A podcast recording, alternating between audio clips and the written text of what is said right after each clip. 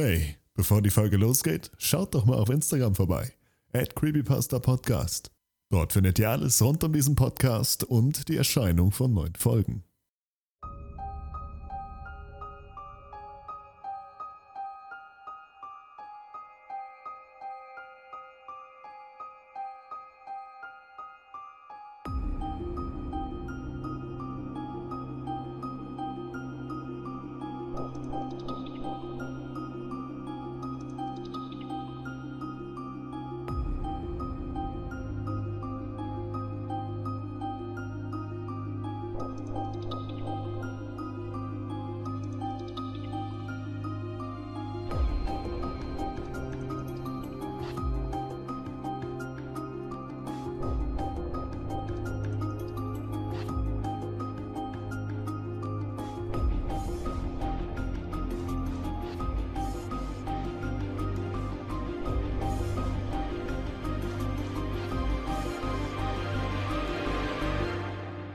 Die Menschen haben sich zu sehr an ihn gewöhnt.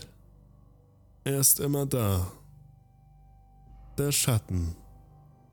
Er gehört dazu wie die Luft zum Atmen. Verrückt.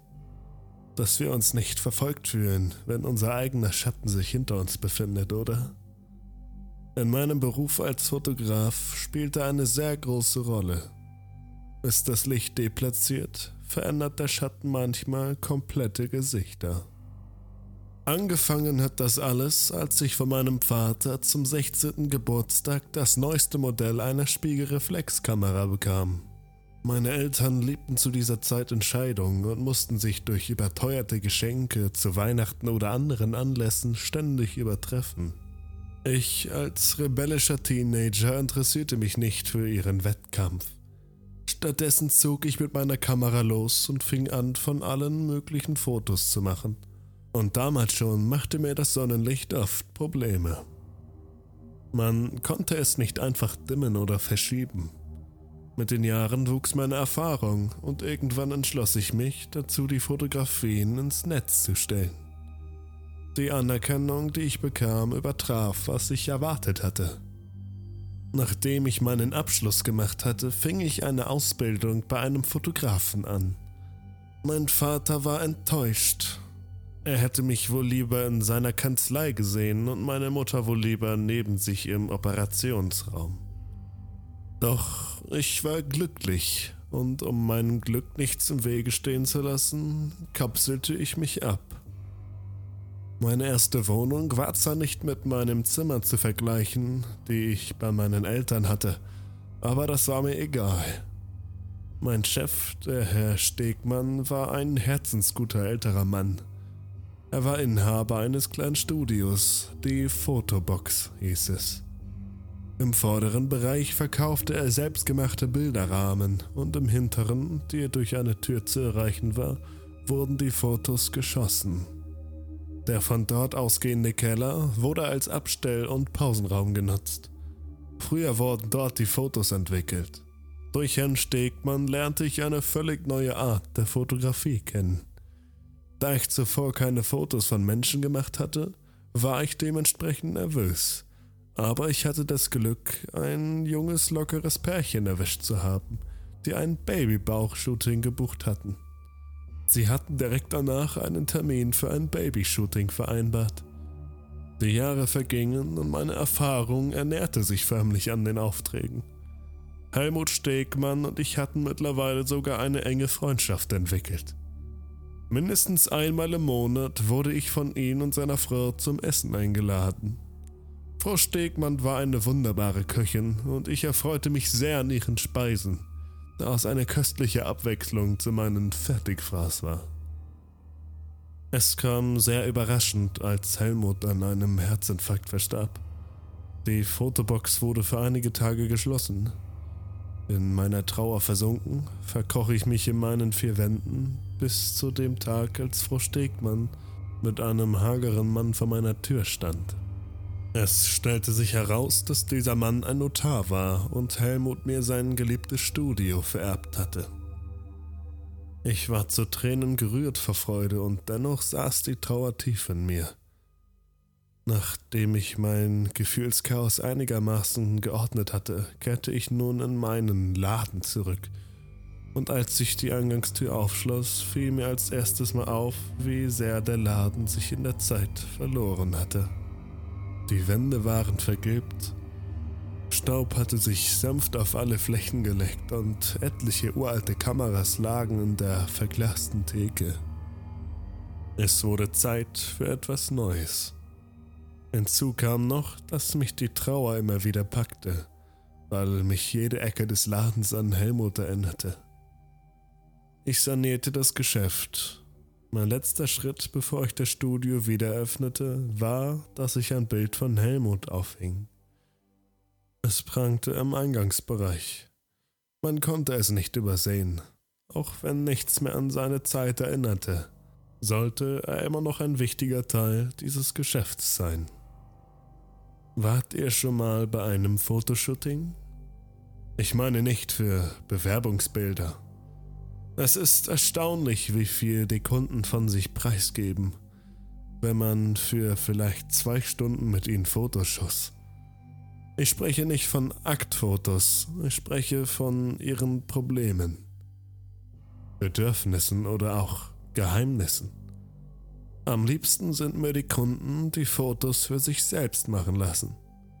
Sie sind konzentriert und reden nicht sehr viel. Ich will nicht sagen, dass dieser Beruf langweilig ist, aber man sollte kreativ sein, um ihn nicht sehr, ja, wie gesagt, um nicht sehr in diesen Trotz zu verfallen. Es war Mittwoch und an diesem Tag konnten nur Kunden ohne Termin Fotos schießen lassen. Ich war in eine Zeitschrift für Einrichtungen vertieft, als eine junge Frau den Laden betrat. Sie hatte kurze schwarzes gefärbte Haare und war wirklich hübsch anzusehen. Sie schritt elegant mit ihrem femininen Körper auf die Theke zu. Guten Tag, was kann ich für Sie tun? begrüßte ich sie freundlich. Ich würde gern ein paar Fotos machen lassen, antwortete sie mit einem sanften Lachen. Natürlich, warum sollten Sie denn sonst hier sein? erwiderte ich ebenfalls lachend. Haben Sie ein äh, bestimmtes Shooting geplant? Sie schüttelte den Kopf. Ich stimmte mit einem Nicken zu und führte sie in das Studio und zog hinter uns die Tür zu. Als sie sich ihrer Jacke entledigt hatte, präsentierte sie ihre wunderbaren Kurven. Sie hatte ein enges, knielanges Kleid an und ihre helle Haut schimmerte durch ihre dunkle Strumpfhose. Ihr Gesicht war dezent geschminkt und ihre Augen funkelten, als sich die Studiolampen einknipste. Ich schaute mir die ersten Probefotos auf den Laptop an. Darf ich auch schauen? fragte meine Kundin, und als ich ihr zustimmte, stellte sie sich direkt neben mich. Ihr Parfüm roch unwiderstehlich der Schatten ist bei diesem Bild etwas extrem, kritisierte sie und zeigte auf das letzte Foto. Verblüfft schaute ich sie an und schmunzelte. Wissen Sie eigentlich, wie viele Menschen nicht darauf achten? fragte ich immer noch erstaunt. Sie schüttelte den Kopf und bewegte sich zurück von der Studioleinwand. Wie heißen Sie eigentlich? fragte ich, während ich die Leuchte heller stellte. Dann schoss ich weitere Fotos. Marleen, antwortete sie kurz und lächelte. Ich prüfte über dem Bildschirm meine Kamera erneut die Fotos.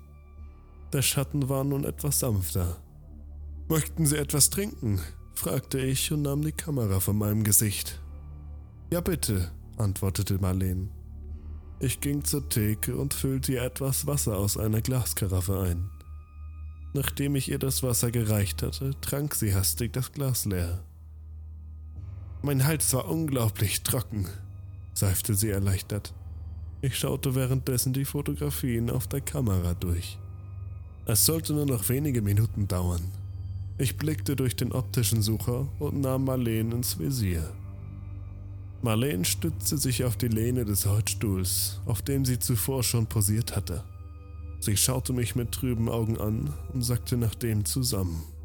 Wie gesagt, man muss kreativ bleiben. Ich trug Marleens zierlichen Körper in den Keller vorbei an den vielen Fotografien von meinen Schattenkunden und legte sie auf einem Sofa ab. Die Schattenkunden waren diejenigen, die den Schatten lobten oder auch kritisierten. Ich musste sie auf diesen Bildern verewigen.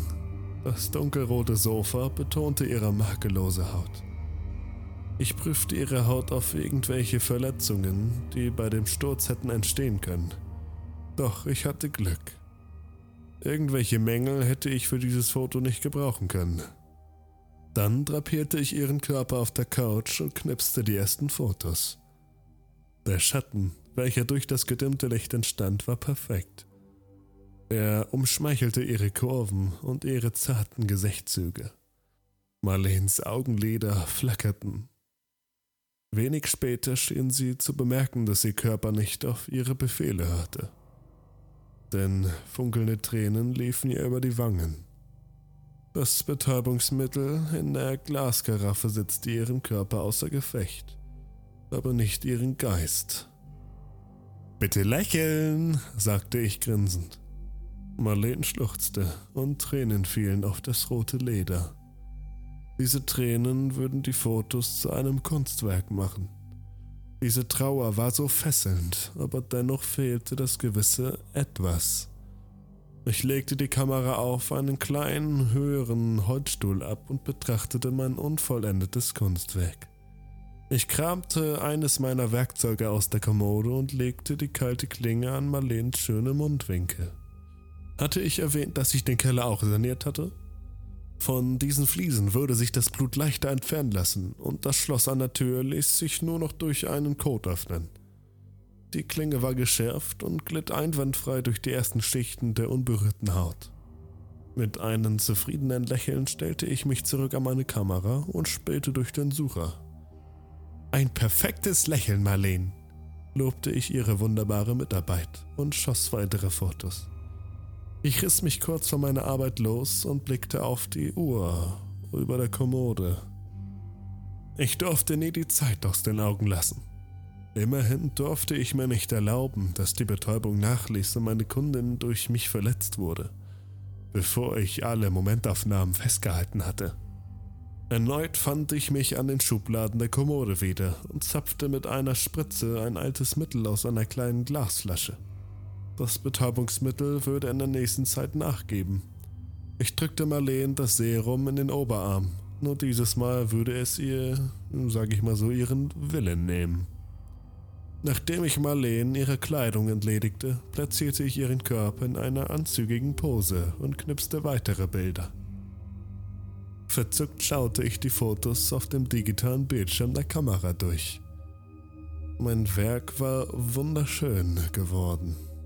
Ich verschloss die Tür des Geschäftes und drehte das geöffnete Schild auf geschlossen. Nun würde die anstrengende Arbeit beginnen. Ich schleppte Marleens nackten, bewegungslosen Körper in einen kleinen Nebenraum und legte sie mehr oder weniger behutsam auf den Tisch ab. Marlene atmete leise. Sie hatte sich wohl damit angefreundet, mein schönes Werk zu sein. Ich musste mein Kunstwerk nur noch zu Ende bringen. Ich erlöste Marleen von ihrem Leben, als ich mit einem Scharfmesser in ihren Hals eindrang. Nun erspare ich euch ein paar Details.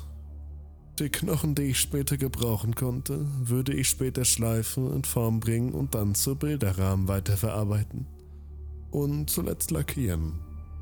Aber vorerst möchte ich diese fein säuberlich reinigen und von jeden Überresten entfernen.